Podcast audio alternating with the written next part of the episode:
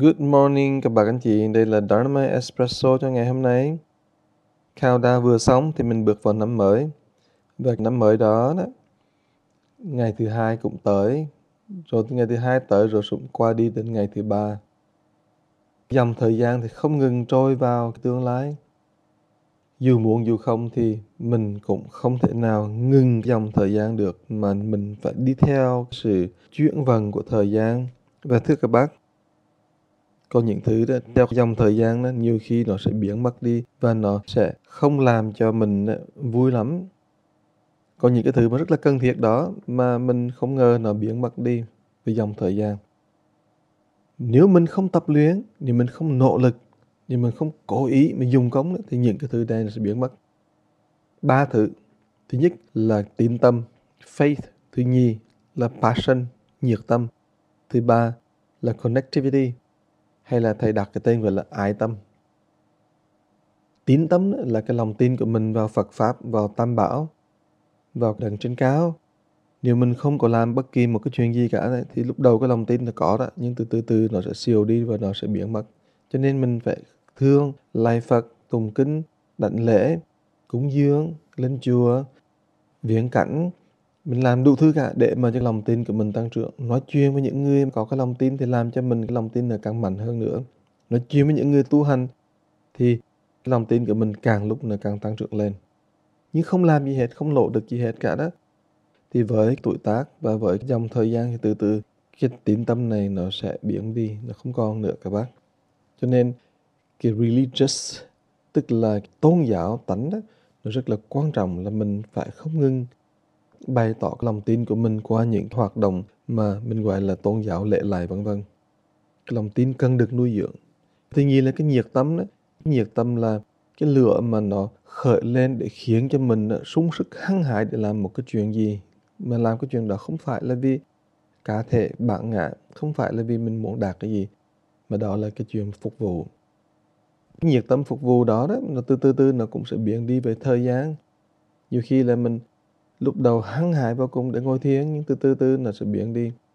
Bao nhiêu cái expectation hay là sự mong đợi, kỳ vọng của kết quả nó sẽ làm cho mình cảm thấy không còn nhận nái và mình nhiều khi không muốn hăng say nữa, mình chỉ muốn có kết quả ngay lập tức.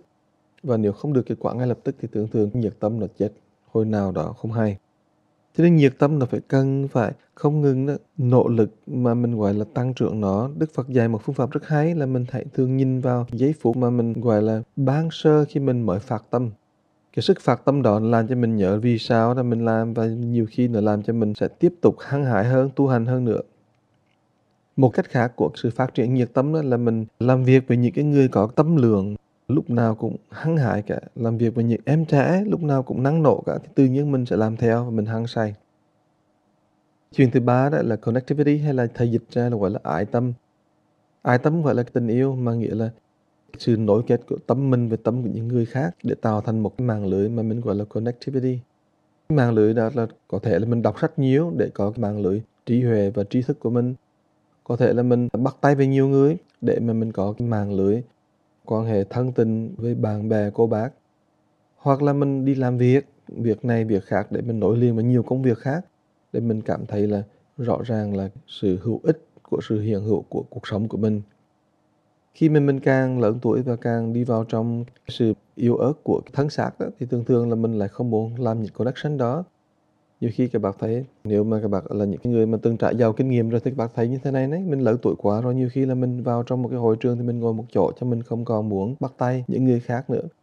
Nhưng mà nhiều khi mình trẻ thì mình đi vòng vòng, mình bắt tay người này người nọ, mình có sức hơn.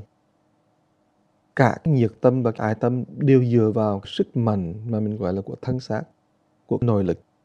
Nếu các bác tập luyện thân thể thường xuyên đó, thì nhiệt tâm của bác đó nhiều khi nó rất là cao và nếu bạn tập luyện thân thể để cho nội lực nó cao đó thì thường thường đó bạn lại muốn chia sẻ cái nội lực đó bằng cách là nói chuyện với người này người khác bằng cách là mình bắt tay với người này người khác. Cho nên đó, nội lực rất là quan trọng. Và khi mình không tập luyện gì cả đó thì các bạn thấy có một cái vấn đề nó làm cho mình sẽ cảm thấy là rất là xa lạ với việc tập luyện và tâm linh.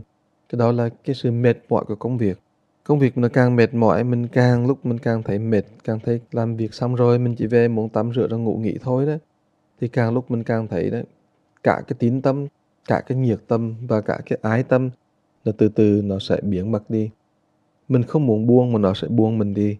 Bởi vậy cho nên đó là những thứ mà rất nguy hiểm trong cuộc sống của mình. Nếu mình muốn cuộc sống nó có một cái quality, có một cái phẩm lượng, phẩm chất tốt đẹp ấy, thì mình phải làm sao mà có cái lòng tin, làm sao mà phát triển nhiệt tâm của mình và làm sao mình không ngừng để làm cho sự kết nối của mình với người khác đó, lúc nào cũng chặt chẽ cả để mình không trở thành một hòn đảo cô lập, không trở thành một kẻ cô đơn và lúc nào cũng tới chỗ là mình buông bã về chính mình cả. Bởi thế cho nên mình buông đi rất nhiều thứ nhưng mà mình đừng có để cái ba thứ này tín tâm, nhiệt tâm và ái tâm buông mình.